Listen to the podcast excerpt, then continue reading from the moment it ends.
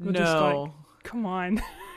Pretend Jen, I'm not- like we're gonna sing it. I'm not singing. we're not. No, I'm not singing. You record it, and you could say that right there, and that would be funny. I know that's what I'm doing right now.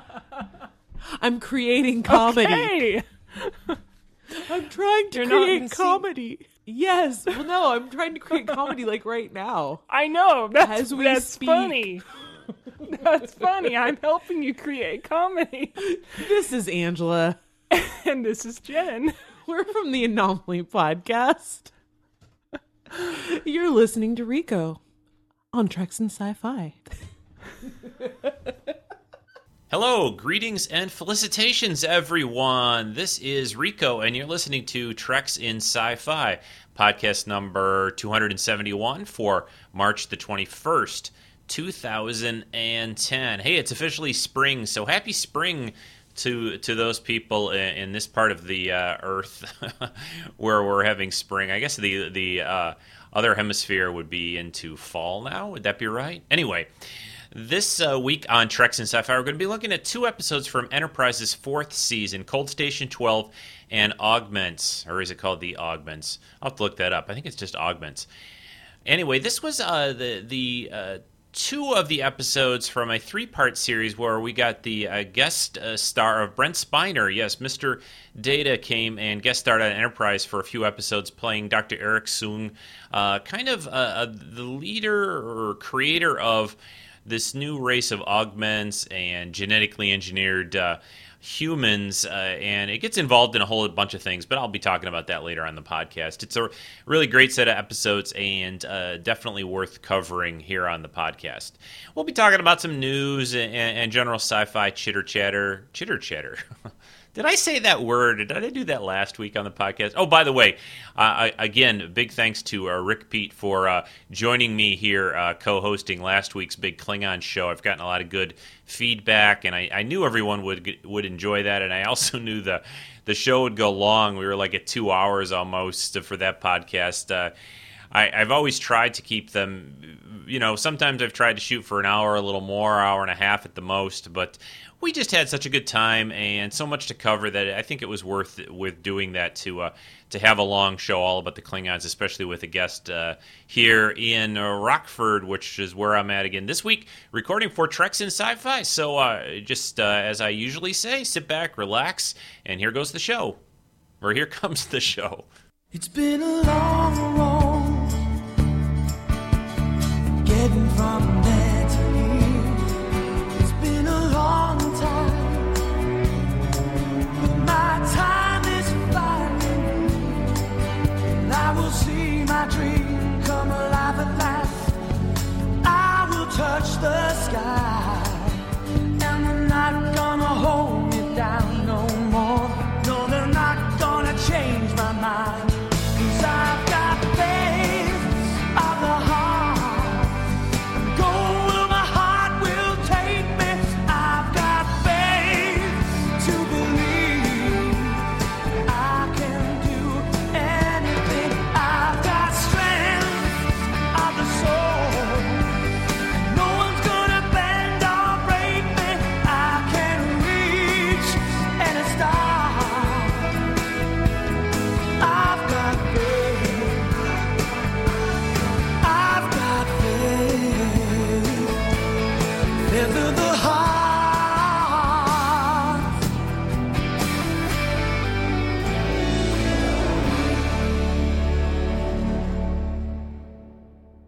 Well, again, everyone, welcome back uh, and welcome to uh, this edition of Treks in Sci-Fi, or this week's podcast. It's uh, it's been a good week. It, it- you know, the weather here in, in, in Illinois and Rockford in this area, and I think a lot of the Midwest was experiencing sort of spring fever. We had some, you know, even to the 60 degree days this past week. Really nice, and, and, and, you know, after for people that don't live in, in, in this kind of weather and, and have such long winters, I guess you may not know, but it's it's so nice when you st- start getting after a cold, long, hard winter. And this was a pretty nasty one, I think overall. Lots of snow for a lot of people, but when you first get those first tastes of spring, you know, when it when the birds are out and the snow is pretty much melted away and the sun is out, and especially with the whole daylight savings time change thing we had, it's just so nice. It makes you just so much, I don't know, happier and, and feel better. I, I, I just I just love that being able to uh, you know put down the windows and things like that. I I haven't quite put down the top on the car yet, but it's getting close. But this weekend now, all of a sudden, we got this blast of winter back a little bit. We got a tiny little dusting of snow here. It's down into the you know mid to upper 30s or something like that, give or take. And it's kind of that happens in in this area. We we get that a lot. I mean, it's only March still. We could probably get that kind of stuff for the next couple of weeks. But uh, we all know that the snow is on its way out, basically, and it is so much nicer because of that. Well, I was just scanning uh, a few websites trying to come up with a few little uh, Star Trek related stories and news and information to pass on to you uh, this week. Not a huge amount going on. There have been some new comics out. Uh, that Star Trek movie adaptation issue number two, I think, is out now. Uh, what else? Oh, they're they're moving the Enterprise shuttle. You know that uh, prototype shuttle that was named Enterprise to do fans uh, it uh, has been at the Smithsonian, but because they're retiring the other shuttles, I think two of those are going to end up at the Smithsonian. So they're going to move the Enterprise to another location. So that the Enterprise uh, prototype shuttle shuttle shuttle is going to fly again, at least on top of a 747. They've NASA has been uh, NASA specialists have been inspecting it to make sure it's at least uh, going to be uh, good enough to do that uh, and everything, and they've been looking it over. So that's kind of cool. I can still remember those early prototype shuttle flights uh, that uh, they took. That you know, it was basically uh, on top of an airplane, and then it was released and allow it to. You know, one of the biggest things they wanted to determine was if this shuttle was was aerodynamically sound enough and capable enough of reentering and landing uh, in the Earth as it plunges, you know, down into the atmosphere on each of the shuttle trips. And that was what the orbiter, the Enterprise orbiter, was was used for. It was tested uh, with uh, I don't know how many times they took it up and let it and released it and allowed it to, or um, a pilot landed it uh, to determine that uh, situation. But it was pretty cool. Those you know, and, and, I have to say, you know, having a uh, shuttle, even if it never went into space, which was a little unfortunate, but still having a shuttle named Enterprise was a very cool thing. It looks like Star Trek Online is getting some updates here, uh, some new content. Uh, they're going to, I think that just came out towards the end of last week. I haven't had a chance yet to get back uh, onto the game to know for sure if they've added uh, some new content to it, but I'm sure the people playing Star Trek Online are aware of it if you're a, real active player.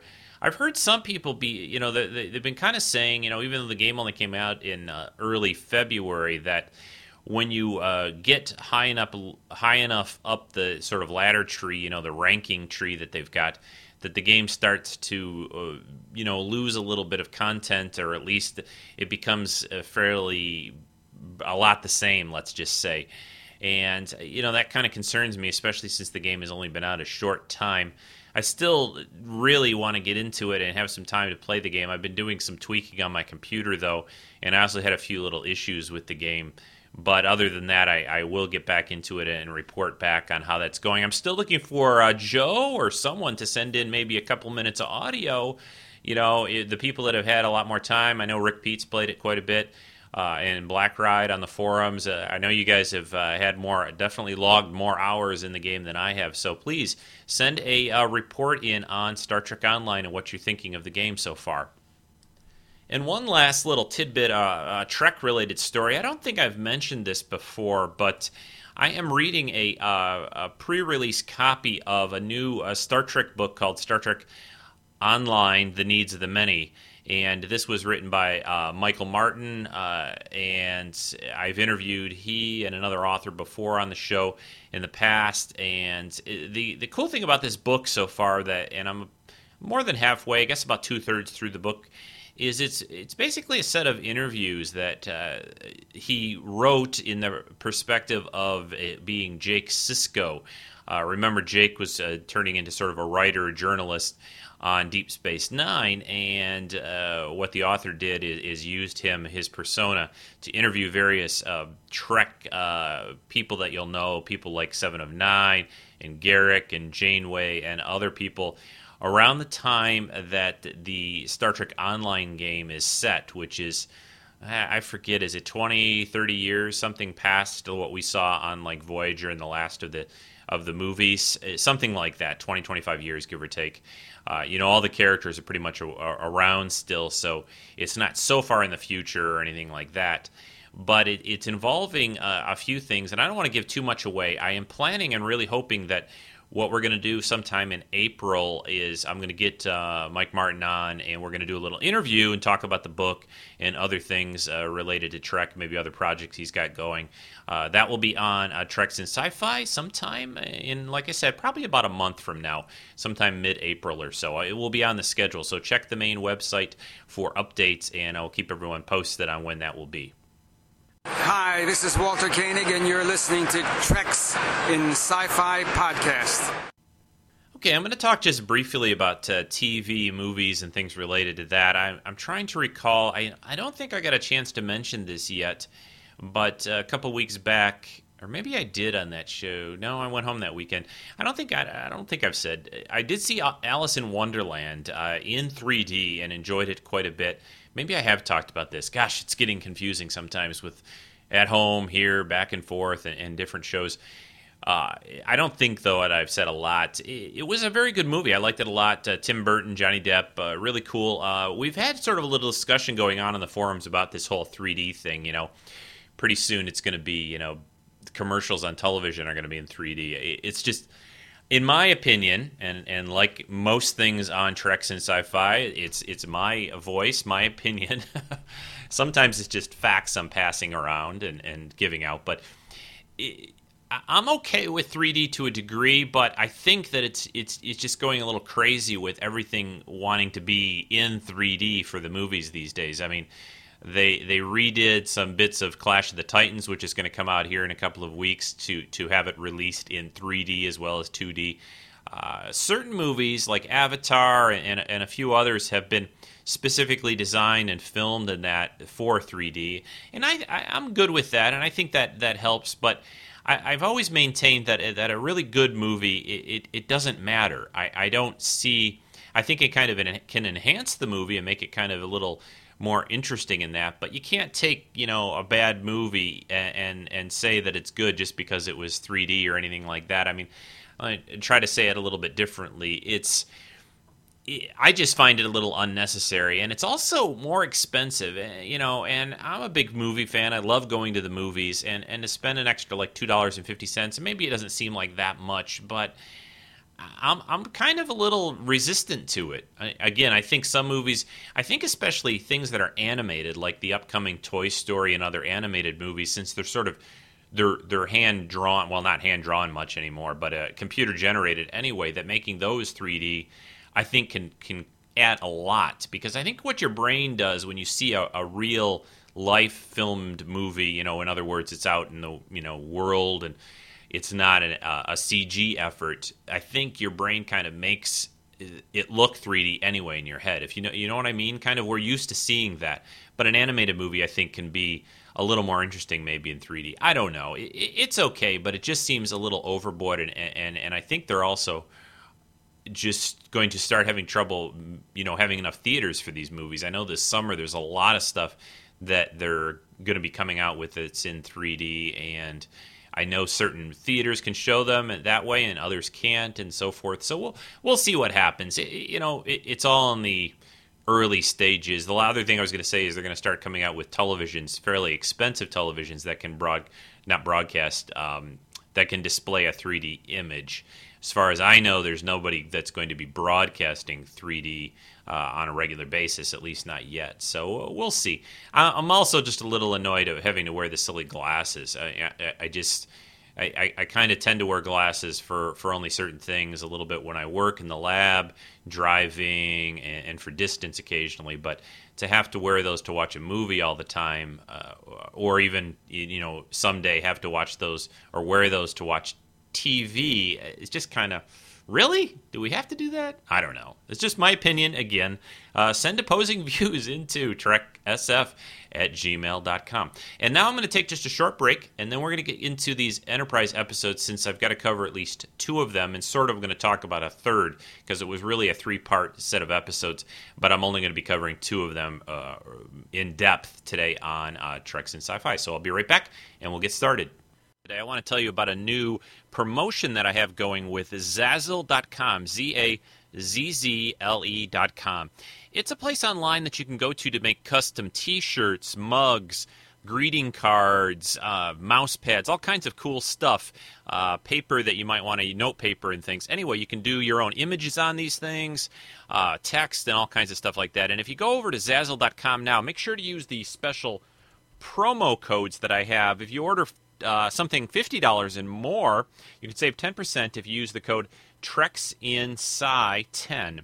And you can get 12% off orders that are $75 or more using the code TREXINSCI12. Okay? And there's a link on the main website about those offers too if you don't have a pencil to write it down right now.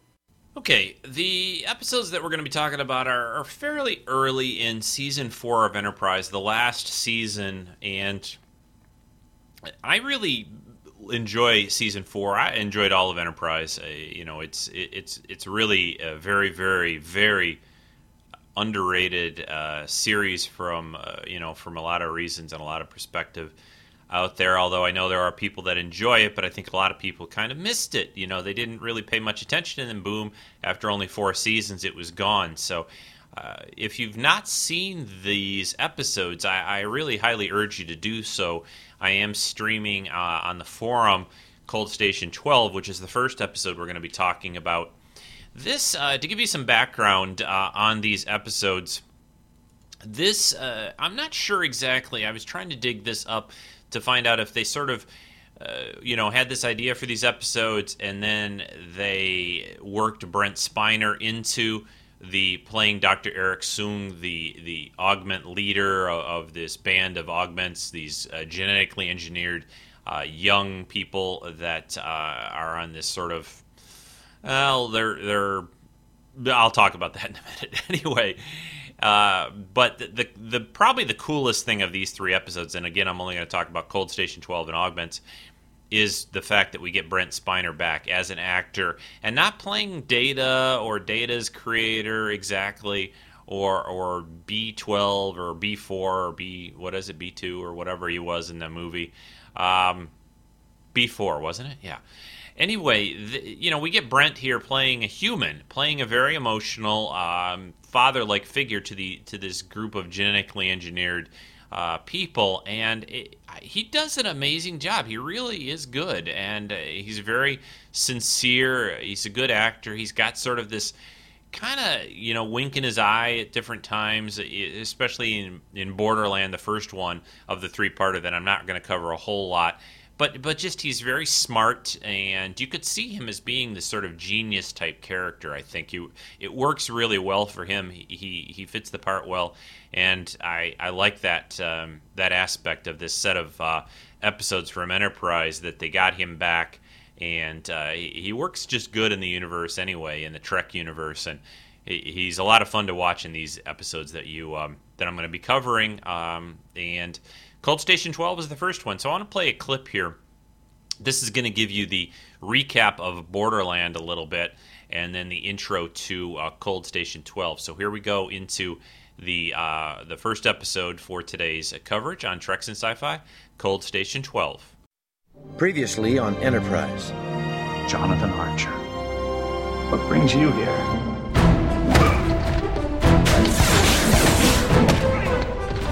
Someone attacked a Klingon bird of prey. The entire crew was massacred. The ship's missing. They were augments. When you rejected our father's wishes, you stopped being one of us, Bucky. They're dangerous. They're the future.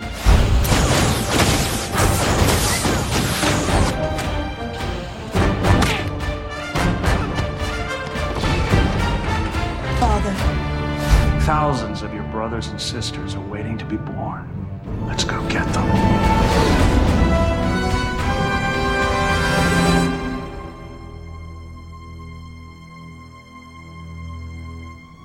Some claim humanity rose up against the augments. Others say the augments began fighting among themselves. Whoever started it, the war devastated Earth. Millions perished. And when it was over, people like you were feared. Humans will always fear you. They fear your power, your intellect. They fear you because you're everything they want to be, but can't be. Which is why I brought you here, where it's safe. I've raised you like my own. You call me father. But I'm only watching over you. You belong to the future. And someday, you will fulfill humanity's promise. Malik, Are there others like us? many others, waiting, asleep. And someday it will be your duty to wake them, set them free. So, uh, to give you just a little bit of a synopsis and a, and and fill you in on uh, what happened in Borderland, basically, uh, these augments. There's a couple of them that are out there. They have uh, stolen a Klingon bird of prey, and Dr. Arik Soong, uh, Brent Spiner's character, you know, was sort of their their father figure. I mean, he he stole these embryos uh, from the storage facilities that kept them, and he raised some of these on this distant uh, sort of hidden world. And I think there were about maybe total 20 of them or so, 18, 20 something number like that. Anyway, what happens then is that they sort of uh, I, forget how they finally arrested or Arik Soong's in, in a prison cell, but uh, they they get him the Enterprise and Archer get him to try to track down these augments. The Klingon bird of prey. They finally run into them, and mm, this uh, this guy named Malik, one of the augments, who will figure prominently in the other two episodes that I'm going to talk about here. This is Borderland that I'm trying to fill you in on. Anyway, they get Soong off the Enterprise and take off. So that's kind of Borderland. What happens? There, there's more going on there. Maybe someday I'll, I'll cover that episode in full, but. I figured it's it's hard enough to cover two episodes in one podcast. I wasn't going to really try three, so I wanted to skip through that pretty quickly. So now let's get into the the meat of Cold Station 12. Like you heard the the bit in the opening of that early clip, it gives you some background on Borderland and the first part of Cold Station 12. Now the Enterprise they they finally find this this world, this place that Soong had raised these augments on and they track down that spot to try to trace where they've gone to, and uh, they end up finding a someone there. They kind of call him Smike or Uldar or something like that. Udar, Udar, I think. And what what's interesting, I, I like this part of the the episode because what you find here is this is someone that was there was he's an augment. He was genetically engineered, but it didn't really give him all the enhanced abilities that these uh, genetic engineered children have. He's just basically human. He he doesn't have super strength. He's not super intelligent or super ambitious either.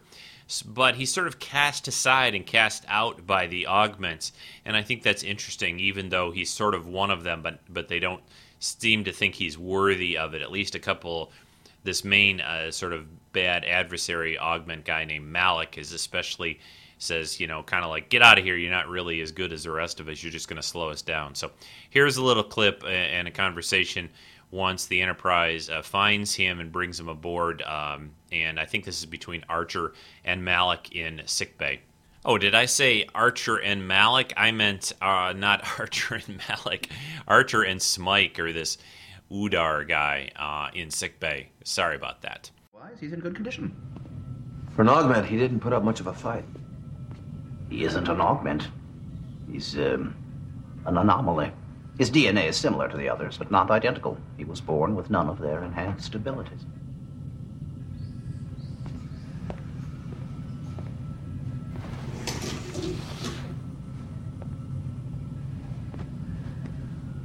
How's the jaw? It hurts. I'm sorry about that. But you didn't give me much choice. I told you my name.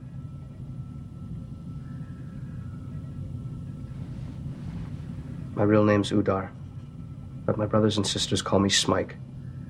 That's an unusual nickname. It's from Nicholas Nickleby. His handicapped friend. Is that why you were left behind? Because you're different? I would have slowed them down. Udar, Smike. I need to find out where they went. The others. I'm not telling you anything. I'm trying to help them. You're from Earth. You don't want to help them. You want to kill them. That's not true. I won't betray my brothers and sisters. Your brothers and sisters are in danger. They attacked a Klingon ship. If the Klingons find them before we do, Then more Klingons will die. You'll never stop them, Captain. No one will. Tucker to Captain Archer. So anyway, uh, they've got him, and they're trying to, you know, find out where Soong and the other augments have gone, and they eventually discover that there's this place called Cold Station 12 that is a storage facility uh, for all these embryos, these genetically en- altered and, and engineered. I guess not really genetically altered; they're engineered from the ground up, or you know, whatever you want to call it. These are augmented humans, these embryos are kept there because after the eugenics war, and this is brought up in some clips here that you'll be hearing, uh, they they didn't they had all these embryos, you know, lots of them, hundreds, thousands of them. So they didn't really feel like they could destroy them, so they kind of put them into cold storage, which I don't really quite understand. I mean, there was a war going on with millions of, you know, but whatever. They they had these places, and there's this uh, one guy there, Dr. Lucas, who's a friend of friend of Phlox's, who's uh, one of the head guys at Cold Station 12, which is kind of cool because he has been a friend that you've heard Flox correspond with over the years on Enterprise, and you get to see him and meet him for the first time in this episode. And the next clip that, that I'm going to play for you, this is a, a good one, and I like this kind of discussion in these episodes because this is about the the idea of genetically engineered uh, humans and you know the eugenics war and, and everything that was involved there and and how that you know you, you can make arguments for you know should you know would it be good to be able to do this with people? I mean, we're getting to that point in science where these things are possible, and they certainly can detect abnormalities of, of babies and things before they are born. Um, I'm not so sure. You know, some things maybe they'd be able to fix, some things they can't. But you know, just the idea of uh, you know, would you want to, if you could, create sort of the perfect human uh, if that was you know if you were able to and a lot of the research and the things and the discussions that you hear about in these episodes are involved with some of this work. It wasn't just to create this super being type person. It was to work on ways to help people who had maybe diseases or had you know problems you know defects and, and things that kept them you know maybe uh, from living a normal life or a shorter life you know. For example if if there was a uh, the way to say a baby was you know they took some kind of DNA a sampling of, a, of an of an embryo from a mother who was pregnant and determined that the baby was going to have this disease or this defect or whatever. And they were able to through research and development were, were able to say hey we can fix that. You know it's not the natural situation you know natural selection and all that. This is you know we're altering then the child and i'm probably getting deeper into this subject than i wanted to at least this early in the podcast. This was what i wanted to talk about a little bit but you know like say you know you know say that you, you knew that the baby was going to have you know poor vision for example. Let's just take a real easy one. Would you you know be willing and want to fix that? You know if, if they said hey, we can fix give them perfect vision uh, and no problem no no danger or anything like that. W- would you do that even though that wasn't you know completely natural 100% i know i, I probably would would certainly think about it seriously and I, I think especially if it was something severe enough i think i would would definitely seriously consider saying, "Yeah, I, I would fix that stuff." I mean, we do it anyway. When you think about it, I mean, when you're, you know, people with poor eyes get sometimes, you know, they get LASIK surgery now, or you wear glasses or whatever. So, so is there really that big of a difference of fixing defects like that? Uh, at, at uh, the stage before they're even born, perhaps, or even stopping them. I, I don't know. It- you know, it's an interesting thing to think about. Anyway, let's play this uh, other clip here uh, from uh, Cold Station 12. You might be interested to know Smike's become quite the student of Earth history. He's been reading up on the eugenics wars. I doubt Soong gave him the whole story. I'm quite familiar with the subject myself. Human intellect and human instinct were out of sync. So many people were killed. The official number was 30 million. Some historians say it was closer to 35. I can understand why Earth banned genetic engineering.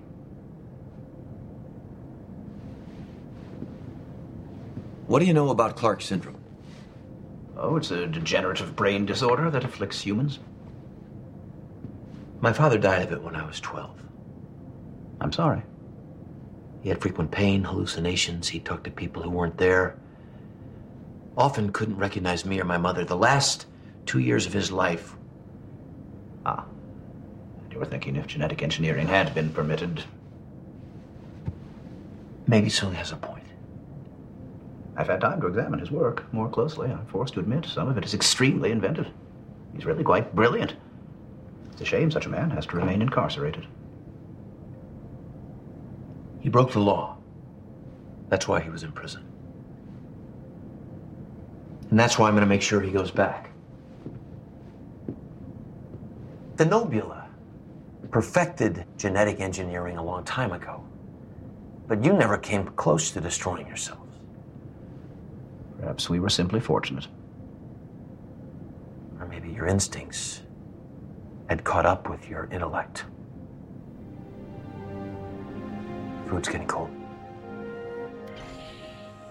So there, you know, you learn a little bit about uh, Archer and his father, and, and, and a little bit of Phlox's views on these things, and, and just and the fact that the Denobulans uh, have perfected genetic engineering. They know how, you know, and they know what to do, even though it, never caused the, the kind of war that happened on Earth, at least in the Star Trek, you know, universe and in history. So good stuff, interesting discussion, and uh, you know, one of the things I really like about these episodes to think about. So, uh, what else do I want to cover here before the next clip?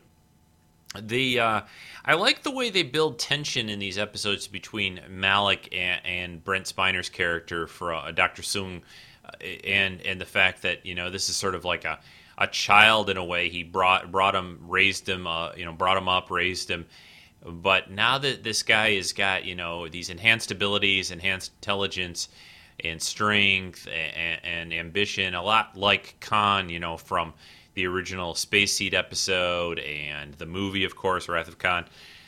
He's very interesting, and I think he's played pretty well. I have to look up the actor's name and let you know. But uh, next, uh, once the Enterprise discovers where they're going, of course, they head there.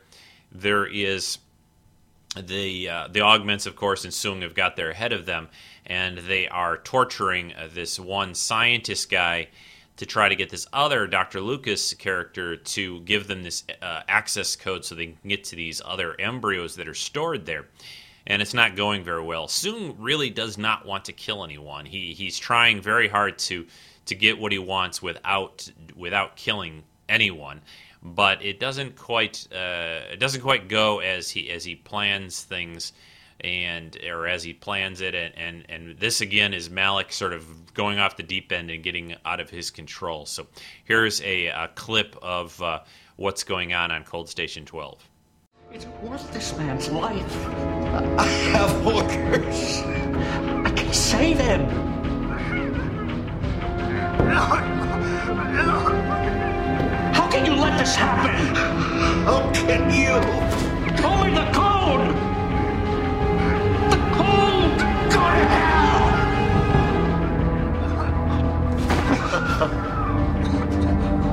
Release the antipathogen.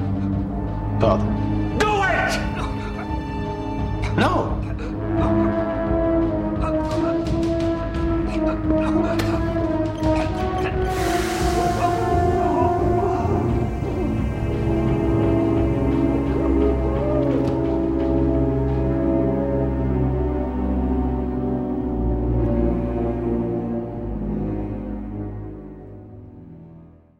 Yeah, so uh, you know, Soong is, is, is losing losing the ability to keep Malik under control. It's it's really uh, not working very well, and he's he's a bad boy. We're gonna have to punish you, even though you're stronger, faster, smarter than me. Uh, go to your room, you know, Malik. Go to your room. And it's uh, Alec Newman is the actor playing Malik. Uh, also, um, Dr. Uh, Lucas is Richard Riehle. I think that's how you R I E H L E. You'll recognize him. He's a great character actor. Shows up in a lot of things. One thing I remember him from, he was in the movie Office Space, but he's playing Dr. Lucas on Cold Station 12. So that's pretty cool. Also, a few things, a little bit of other information.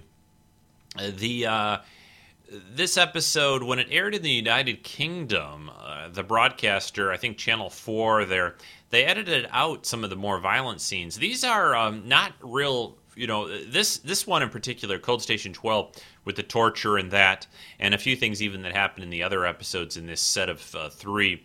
Uh, are are pretty pretty nasty, especially this torture sequence here that you see, and they were edited. Uh, they edited that out. They were beating Dr. Lucas up, and he was getting pretty bloody, and his eye was all puffed up. So, um, you know, just I I just thought I'd mention that. Uh, they're uh, mostly uh, fictional diseases they mention when they talk about all the, the different diseases that they keep there. They also keep, you know, besides these augment embryos, they keep all these uh, rare diseases like Rigelian fever and the Tellurian plague and all that. Also, uh, these episodes have a lot of fights and stunts in them, and this this one and the next one, uh, the Augment episode, were uh, received Emmy Award nominations for outstanding stunt coordination by a guy named Vince Deadrick Jr., who was one of the stunt guys uh, on Enterprise, and uh, I thought that was pretty cool. And some of the props and things, like even the lab coat of Dr. Lucas, were were auctioned off uh, on the It's a Wrap uh, sale and auction that they had uh, that happened on eBay, and Dr. Soong's one of his pads and things. So you know, lots of stuff. Oh, one thing about this encryption they're trying to break at one point, uh, they're trying to get this code from Dr. Lucas. It ends up being it's just a uh, when you see it on the screen, it's just a code of 16 characters. So the possibilities were. Um, were probably not as great as they try to make out, you know, uh, when they're trying to break it. But you know, that's just a minor thing. They wanted to show it, so it's just a little little detail there. And we get towards the end of Cold Station 12. There's a there's a nice fight here between Malik and Archer. He he tries to break away. They're holding them hostage along with some of the other people at the lab there and Archer and him have a fight, and it's very to me, to me it's real reminiscent of the Kirk Khan fight from the episode Space Seed in the original series. You know, you have an augmented superhuman kind of guy uh, fighting just a human, but where of course Kirk, uh, you know, was able to to down Khan to save his ship. Archer doesn't quite do that with here, but he holds his own, and Malik even. Uh, tells him what he's got planned a little bit in, in, in true villain style. So here's a clip uh, towards the end of Cold Station 12 with the fight of Archer and Malik. Whatever I can do to help.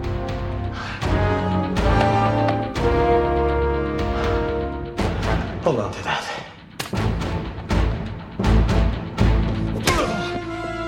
You're a competent fighter.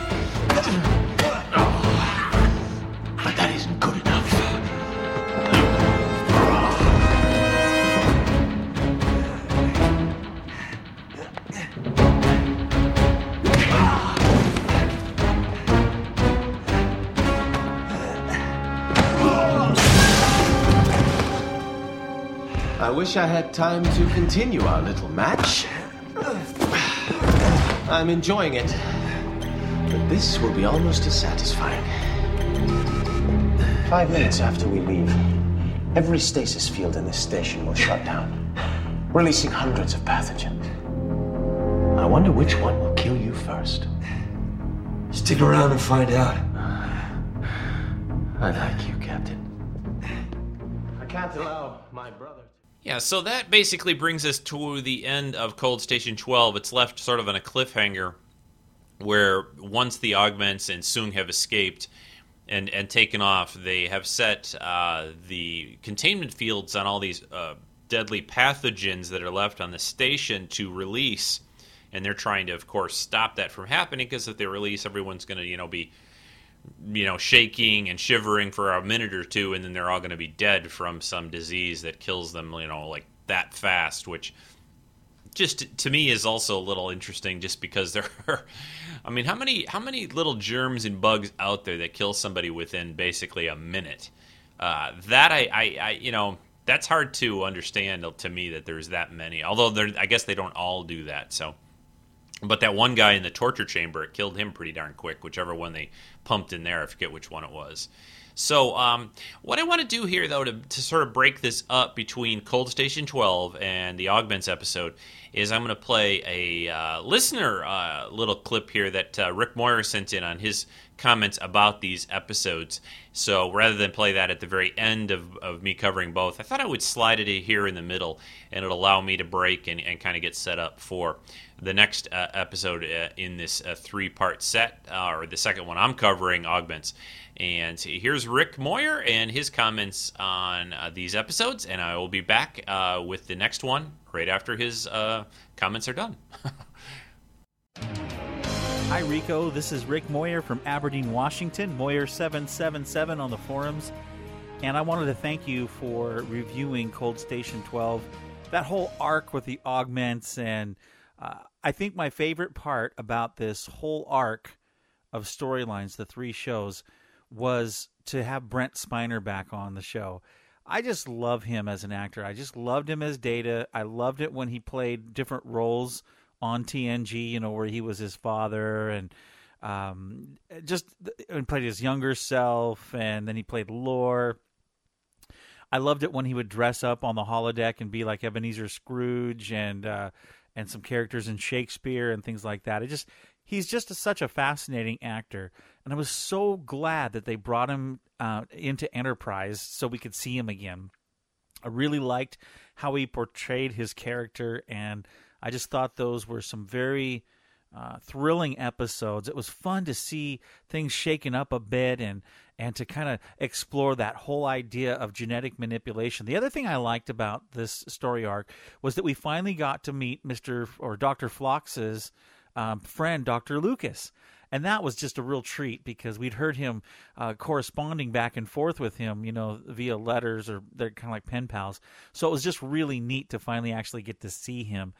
The most tense part of the the arc, I thought, um, in this whole set of episodes was when they put the doctor in the that chamber. It reminded me of the uh, the the torture chamber that they had on on other episodes of Star Trek. But uh, when they released that pathogen in and the doctor died, uh, that was really I don't know why it was such an emotional scene for me, but it was it was really mean and nasty and just showed. Um, what can happen when uh, the worst of us comes out, you know, in, in these augments. So anyway, way cool, a bunch of episodes. Thanks for reviewing it, Rico. I love Star Trek. I don't care what series it was; they were all really good, and this was a a great set of Enterprise episodes. So thanks, Rico. Have an awesome day. Keep doing what you do. I just love Treks and Sci-Fi. It's one of my favorite podcasts. The very first one I ever heard, and I've stuck with it for many, many years now because I love the way you do your podcast. All right, man. Have a great one. See you later, everybody.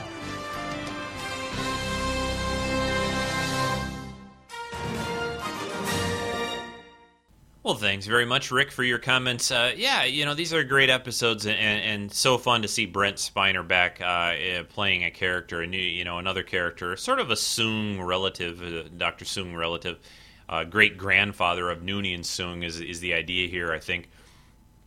But to see him back is, a lot of fun. So now we're into the third one of uh, this three-parter.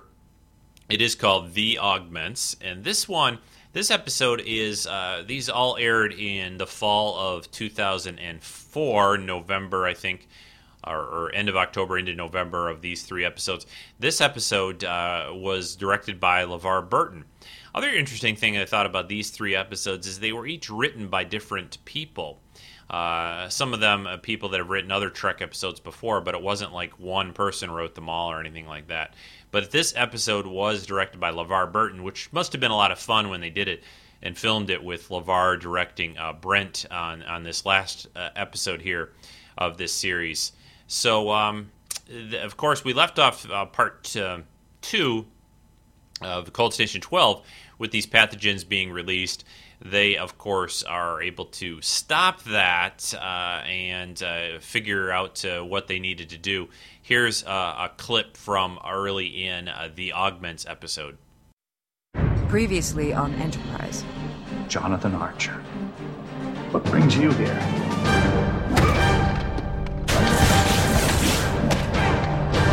Someone attacked a Klingon bird of prey. The entire crew was massacred. The ship's missing. They were augments. You were leading us before. Now he is. You can't accept that. Why shouldn't I lead?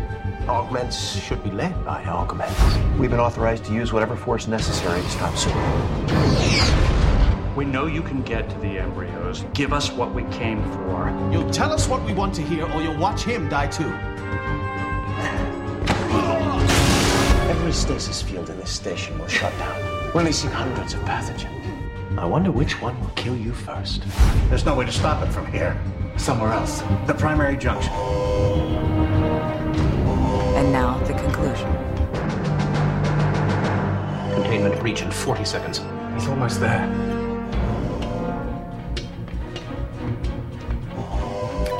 I'm at the primary junction. You'll have to divert the secondary relays. The panel to the left. I see them. 20 seconds.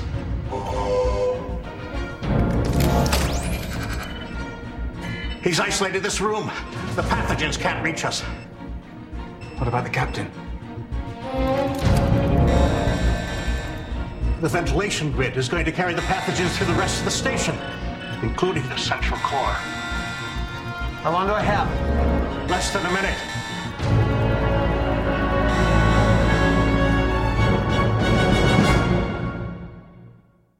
So that kind of gives you a little bit of a recap again and into this episode, uh, the first part of this one. It's kind of a cool way they finally, uh, and I don't think I have an exact clip of this part, but how they they get this disease thing or stop this process. Archer, of course, runs off to this sort of auxiliary control little tube he climbs up and uh, he is able to divert uh, these pathogens from being released and, and he protects the, the control area the lab area where everyone else is at. But of course now the pathogens are only going to go out this sort of tube and up that uh, area that he's in. And what he decides to do since he's running out of time is his the, the enterprise is there. The enterprise he says well uh, can you, you know, beam me out of here? And he's and they say well no not really. You're too far down he he, has them target the, the, the hatch at the top of this little access tube, and with the, the the Enterprise targets that with their phasers, and they blast it. He gets sucked out of the tube just into space, and then they beam him out at that moment. And there's a kind of a cool shot where he beams back into the Enterprise, and he's all frosty and everything like that. I've they've you know there's been different movies, TV shows, and stuff that I've seen over the years where people have been been exposed to. Uh, you know, deep space for some short period of time and somehow survived. But man, he he's back in action pretty darn quick in this episode. He's he's a little red around his face and he's got some, you know, frostbite and things like that. But I, you know, well, I guess it's twenty, you know, twenty second century medicine or whatever. But uh,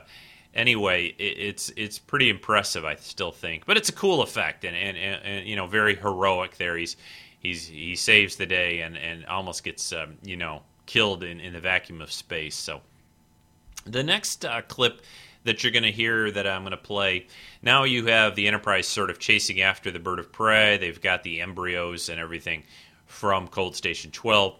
And there is a clip with uh, this is mainly on I guess is on the bridge of the Klingon bird of prey. It's between or, uh, between some of the augments, uh, mostly between uh, Brent's character Dr. Soong and Malik again because they have a lot of scenes in, in this episode especially where they're they're going through and, and not agreeing but there's a nice little reference here to the Botany Bay situation and Khan and all that that I wanted to play for you so here's the clip What course would you set? I'm not certain. But I know that running away isn't the answer. Are you familiar with the name Botany Bay? It's a penal colony on the shores of Australia. It's also the name of a pre-war vessel launched at the end of the Great Wars. The ship carried many of our brethren, including Khan Noonien Singh. Botany Bay is a myth. There's no evidence it ever existed. All records of the launch were destroyed. They didn't want to be followed. Even if you're right, the ship was lost, never to be heard from again. That's exactly my point. Khan was a great leader, but he made one fatal mistake. He ran from his enemies rather than face them. We spent our entire lives running and hiding. When are we going to make a stand? The matter is not open for debate. Alter our heading, set a course 184 Mark 3. We're going to the Briar Patch. I'll be in my lab.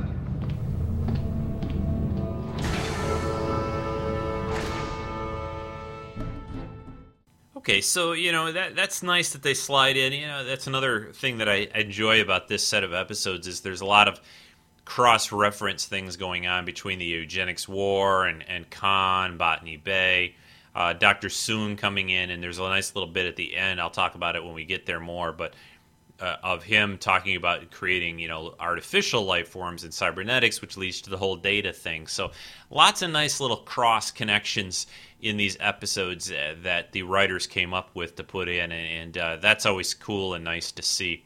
Also, like the the effects and the battles and, and everything, and the stunts and, and things in these episodes are, are really well done. Is, is also and uh, just just it's really great. I, I think again, everyone should just uh, check these episodes out again when you get a chance. Uh, Enterprise uh, has always had some great episodes, and I think the fourth season they did some nice little story arcs like this, and this is uh, really a, a, great set of them. Uh, next up, now we're basically into a chase situation where the uh, the Klingons with the, the augments and everyone aboard are going through Klingon space and uh, Dr. Soong wants them to go to this Briar Patch area, which we know from the uh, movie Star Trek Insurrection, which is this sort of area that they can hide in, raise these embryos that he has saved from Cold Station 12. But Malik, you know, he's not really all that thrilled with that idea. He's like, yeah, you know, I don't want to be like a little, little, you know, scaredy cat and go hide off on a planet somewhere for years or whatever. Let's do something a little bit more different, a little more radical. And of course, the Enterprise is pursuing them. They're able to sort of mask their warp signature to, to appear as a Klingon ship. It seems like the you know how many episodes have have uh, of Trek have they done that? Let's change our warp signature to look like a Romulan ship or a Klingon ship or whatever. It should be like standard equipment because they always got to like modify the engines. It's going to take a couple hours, Captain. Captain, uh, you know, if I'm trip talking. But you'd think they would have like, okay, here's the settings you need to do, uh, make your your ship look like a Klingon. Oh, here it is for Romulan. Here it is for Orion. Here it is for Vulcan. Whatever, because it just seems like it comes up all the time. You know, it's like, okay, you got to just dial this down over here, turn this knob on, you know, push this lever over, and we're all good to go. So I, it's just something I was thinking of when I watched these again and collected the clips of how many times it's always, you know, mask our warp signature to look like this you know, cl- classic techno babble for Trek, but you know it's okay. Um, but here, the next clip is another uh, nice scene here between Malik and uh, Dr. Soong, Brent, and he, you know, the, he's got a different idea as Malik does about what they should do, and he tells them a little bit about how he collected some pathogens from Cold Station 12 just in case they might need them. So here you go. I need to speak with you. What is it? We've underestimated them. Starfleet isn't going to stop until they find us. Now, what do you suggest we do? Turn ourselves in. Before we left C-12, I beamed aboard two dozen canisters of biogenic agents. You did what? We could modify a torpedo to carry the pathogens. A single torpedo would never make it through their hull plating. I wasn't talking about the Enterprise. We use it against the Klingons. The Qu'Vat colony is less than four light years away. If we detonate the torpedo inside the upper atmosphere, it'll scatter the pathogen across the entire planet.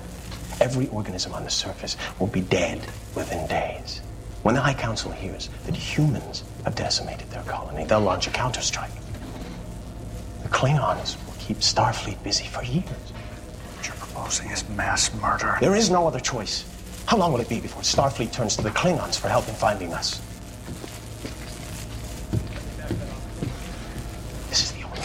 To guarantee our survival. Go back to the bridge. What happened to you in prison? You're not the man who raised us. The man who was willing to do whatever was necessary. Return to your station.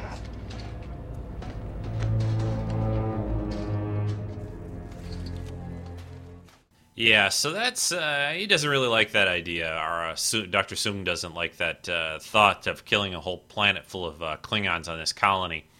And again, you know, for a guy, one thing I wanted to bring out when I was talking about these episodes is, okay, Soong is is this you know intelligent, super smart guy. Okay, right? He, he's he's a genius basically. Now, why does it seem so hard and so complicated and so difficult for him to grasp and believe that his little superpowered children, his supermen, basically, like Nietzsche would call them, you know, he, these these augmented uh, and and especially with the history of what happened with the eugenics war and all that. Why why is, does he not quite get that he can't keep these guys and girls or whatever under control? That that they're you know this this you know the power that they have is going to create you know ambition and the the the drive to sort of conquer and to lead and everything like that that that I think is a little bit of a fault. I mean, there should have been at least a scene where he's something like, you know, I should have seen this coming. I guess I was naive, you know, that I thought I could teach them differently.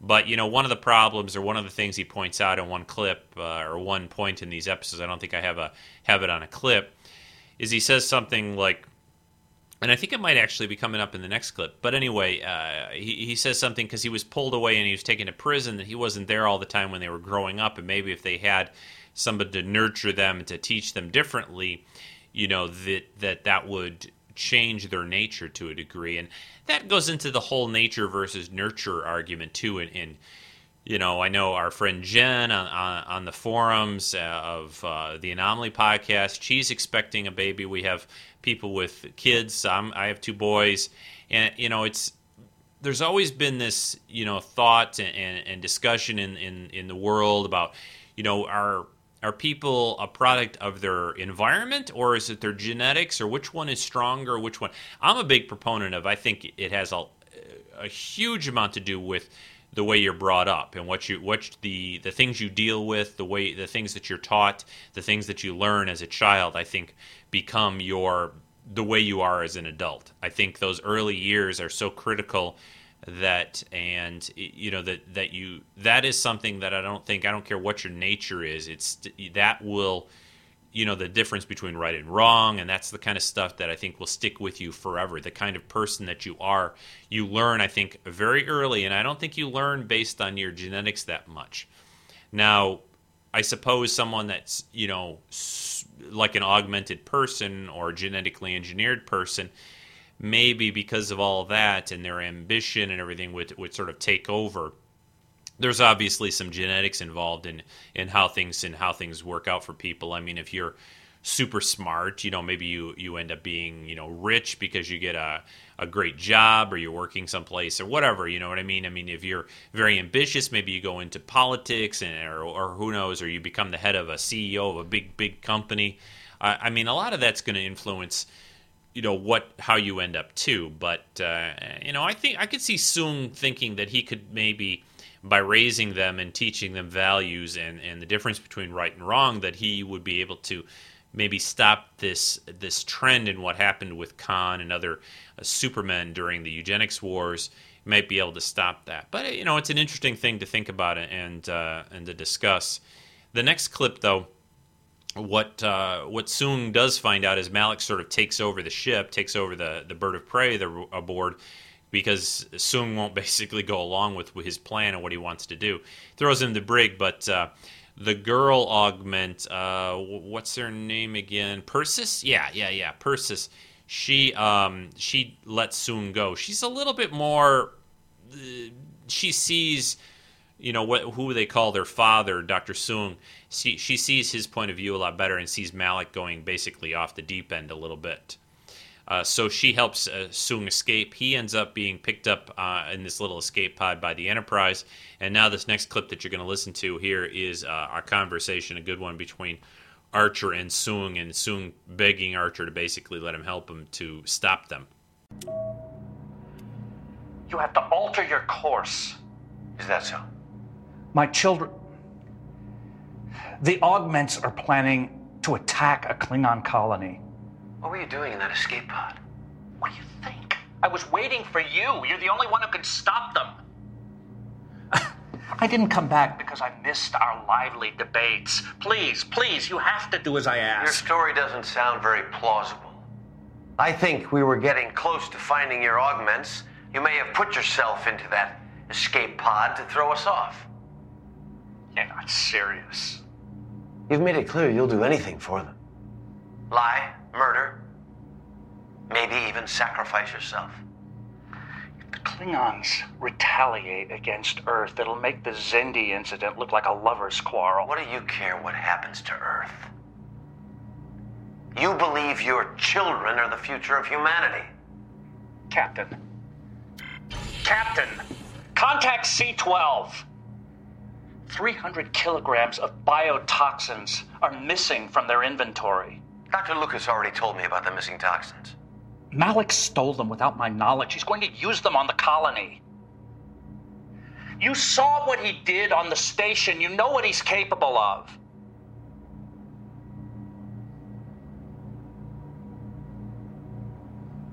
You didn't know. You had to see him murder someone in front of you. What do you want me to say? That you were right about them and I was wrong. Things would have been different if I'd been there for them. If Starfleet hadn't locked me away. None of that would have mattered in the end. It's in their nature. They were engineered to be this way. Superior ability breeds superior ambition. One of their creators wrote that. He was murdered by an augment. So Archer does eventually, uh, you know, believe and agree with Soong and lets him help him track down the augments. He he believes them, and he's he knows they're heading towards this Klingon colony. I got to do my my Klingon talk again. Qapla'. Anyway, they uh, oh we get we get to see JG JG Hertzler too play a Klingon here for the last time uh, on Trek. He is the Klingon in this episode that uh, meets up with the Enterprise. Uh, you'll see uh, that. I don't think I have a clip from that at all, but you'll see it if you watch this. I think I'm going to try to put the Augments episode two up in uh, the streaming player on on the forum soon, probably later this week, maybe even next weekend, perhaps. Uh, okay, so uh, Soong is trying to help them, and they go to the colony, and there's a big, basically, ship battle that goes goes on, which I it was an okay conclusion, but there's a little twist at the end. But I want to play the clip first here. This is uh, towards the end of uh, the Augments episode, and the Enterprise has battled with the Klingon bird of prey, and they have pretty much wiped it out. But um, Malik, in, in sort of Khan fashion, Khan Noonien Singh, he is, even though the Enterprise just was trying to disable the ship enough so they could board it or beam the the augments out of there or whatever. They, you know, Malik says, "No, no, no, no, you're not going to take us. You're not going to take us and throw us in prison." So he sets the ship to to destroy itself, to to destruct, and and uh, and then you see this uh, cool effect of the bird of prey blowing up at the end. I think of this clip. So here you are. Malik. Malik, it's father. Don't do this. Some of your brothers and sisters are still alive. Would you rather they went to prison with you? The embryos. There's no place for us on Earth. Or anywhere else. Better to die here. Please, please. please. I'll see you soon. Malik! Sir?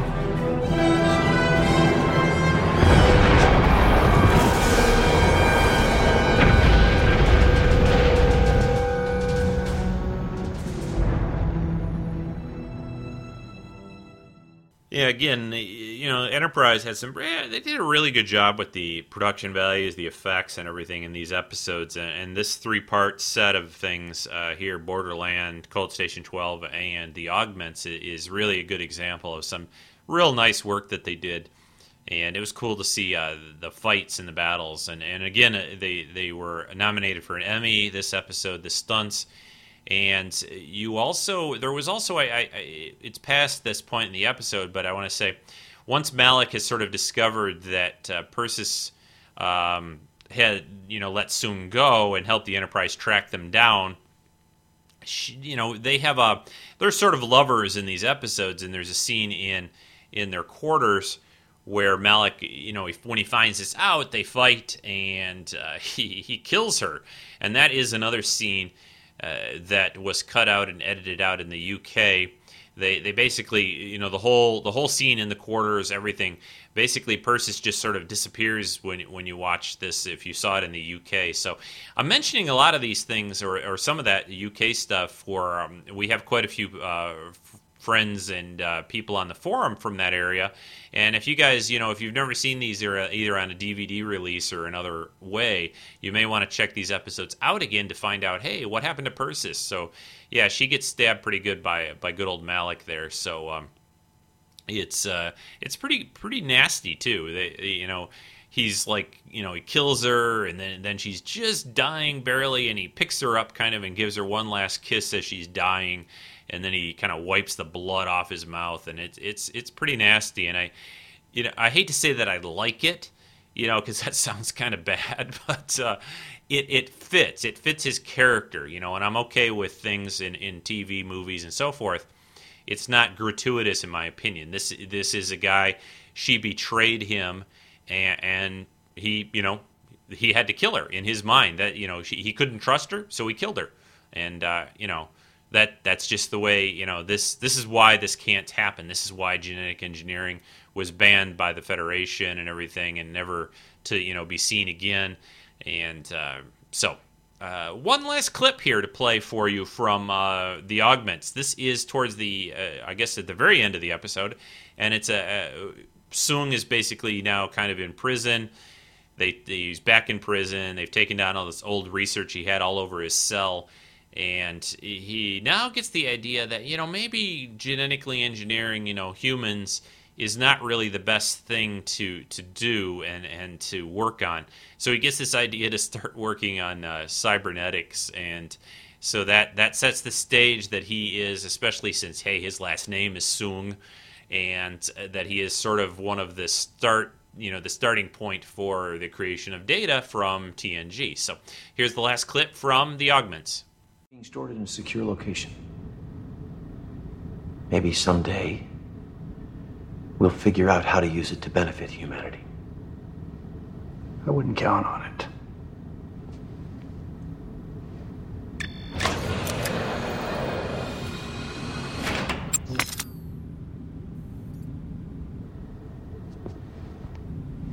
I've been thinking. Perfecting humanity may not be possible. Cybernetics, artificial life forms. Goodbye, Doctor. I doubt I'll finish the work myself. Might take a generation or two.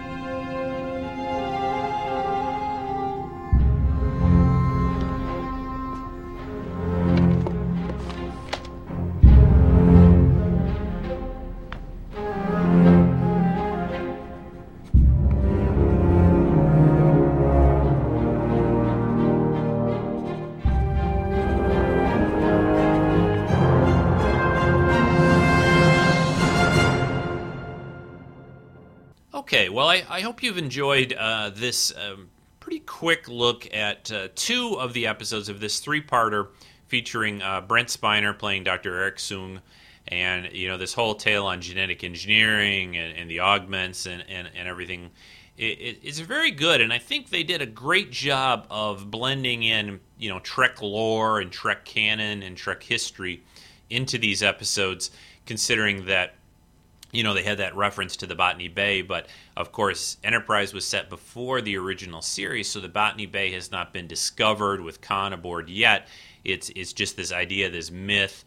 You know, they, they, they did a great job, did some good homework on making this all work with um, you know Trek history, and and I and I like that. It wasn't you know that every episode you know is a little different. You know, if they create something brand new or they're using Trek related um, history to work something in, and this time that's what they did. And but they didn't you know they didn't just sort of do it you know care you know minorly or whatever. They they really tried to use these episodes I think to flesh out the whole uh, eugenics war and uh, genetically enhanced humans and that whole idea and, and, did a great job with it. And, and again Brent Spiner back uh, playing on Trek was, was, was fantastic.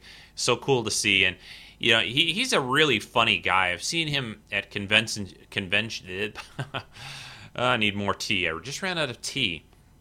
I have to go get more from the fridge.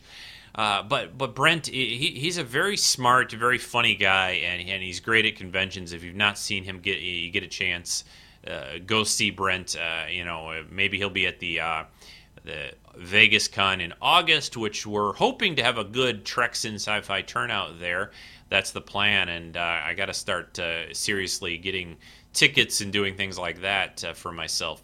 But you know, he, he's great to see at cons, just like a lot of the other stars are. But he he is the cool thing about Brent, I, I, think, is just that you see a lot of him when he plays, uh, you know, his different roles. Although there's, of course, differences in, in that, but he's a bit of an eccentric and, and, and kind of just a fun guy, and, and, I, and I like to see that. I, I think he'd be really good on a comedy, or you know what, the guys over at The Big Bang Theory, if they want to get another guest person on there, they you know they've done. Uh, a few Trek related things, and it would be Brent would be a cool one to have on there too. I, I hear they're talking about trying to get Leonard Nimoy uh, guest starring, and of course that would make Sheldon pretty much just drop dead. I think if he saw his his idol Leonard Nimoy uh, on The Big Bang Theory, but uh, which is a fantastic uh, series, great show, a lot of fun. You all should be watching The Big Bang Theory. So I'm going to take a short break, and I will come back and wrap up today's podcast.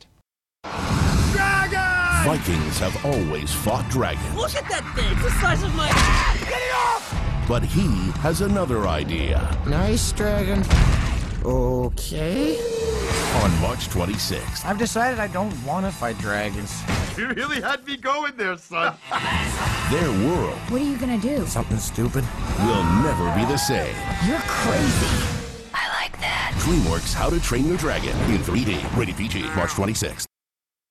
Okay, just have a few things to mention, and we'll, we'll round out this show. I, I, I, had you probably all have figured out uh, by now, but I altered the schedule. Well, I did it a while back, a few weeks ago. Originally, we were going to cover the X Files on today's date, and then this set of episodes I think was going to be the following week, but I, I swapped them. So next weekend, now you already know, but next weekend uh, for I guess that will be March 28th's podcast, I will be covering the TV series 10 seasons, I think it was total, uh, The X Files. And I would love, please, folks, send me, do it right now. Do it, do it right after you listen to the podcast. I would love people who, who watch the series uh, and, uh, you know, whatever your thoughts are about The X Files, please send in an audio clip, uh, a minute or two, a couple minutes long or something, about the show and what you thought uh, to treksf at gmail.com. I'd really like to hear what everyone has to say about that show, and uh, especially considering we have this new show, Fringe, which is sort of the a, very X Files like show for for the modern, you know, sort of current era a little bit, and uh, which is a lot of fun and should be coming back, I think, with new episodes in April. What else do I want to say? Oh, happy birthday to Joe on the forums. It's Joe's birthday today, or Billy Bob on the forums. Uh, also, I, have uh, been seeing people getting their EFX uh, Mark. I think they're called Mark Nine, is what it is, or is it Mark Eleven? I can never remember. I think it's Mark Nine. Anyway, the tricorder, the TNG tricorder, and I wanted to mention this. There are some still out there. You can find these at different shops online. This is EFX was the company that sort of took over the sort of master replicas place in collectibles of, of sort of high end props and some ships and other things they're doing. They're doing a cool set of Trek badges, metal badges from the movie. Uh, but they have uh, they have been now sending out these uh, tricorders. This is much like the master replicas uh, TNG tricorder that uh, was put out at the very end of Master Replica's, you know, run on the Trek license before they kind of went away completely. In fact, Master Replicas is no more, but EFX has put out these tricorders, and the neat thing about this one besides a few little tweaks and updates they did to it from the Master Replicas version, is you get it with Brent Spiner's signature as, as well. I know there's a company, I think, one of the places out there that I do see that I think still had them for sale is a place called, I think it's called Redford Films. Uh, Redford, R E D F O R D, Films, and I think that's the right URL redfordfilms.com i believe still has these for sale. And i'm still tempted even though i have the master replicas version i'm tempted to pick one up. So um, but anyway i just thought i'd mention that in sort of a mini collectible segment here at the end of the show. Thanks for listening folks. Uh, always a pleasure to to send another podcast and do another podcast for all of you especially when i'm lonely here in rockford on the weekends and don't get to talk to too many people and and the weather is still kind of bad, so it's not all that much fun to go out. I did go out yesterday, which was kind of a mistake. It was just kind of nasty out. We were getting like flurries and ugh, it felt terrible. But I had to pick up a few things and some groceries and, and milk and fun stuff. So you got to just do it sometimes. So anyway, uh, thanks everyone for listening. Please put a review up on iTunes if you've never done that, or maybe if you haven't for a while. I don't know if they allow you to put another one up if you've already done it for a podcast, but eh, have your brother do it, or your mother, or your father, or your sister, or someone, your your spouse, or your boyfriend, girlfriend, whoever. Just tell them to listen to an episode, and then they can put one up on iTunes, a, a review. But that's always great to have. If you enjoy the show and want to help support it, uh, there are PayPal links on the main website and on the forums. Please join the forums. We uh, always have a great time over there, and the more the merrier, as they say. So I'm getting out of here, going to edit this up and get it all uh, released out to everyone, and uh, that's it. uh, anyway, I hope next weekend maybe the weather will be good again, and uh, maybe someday I'll podcast outside. Well, I could do that probably. Run the wires through the window here. Yeah, maybe that'll be fun. Um, who knows? So send those X Files comments in for next week's show, everyone. Take care until then. Bye bye. Want to contribute to the weekly podcast with audio comments? Send them in to treksf at gmail.com or visit www.treksinsci-fi.com. Treks in Sci-Fi with Rico Dustin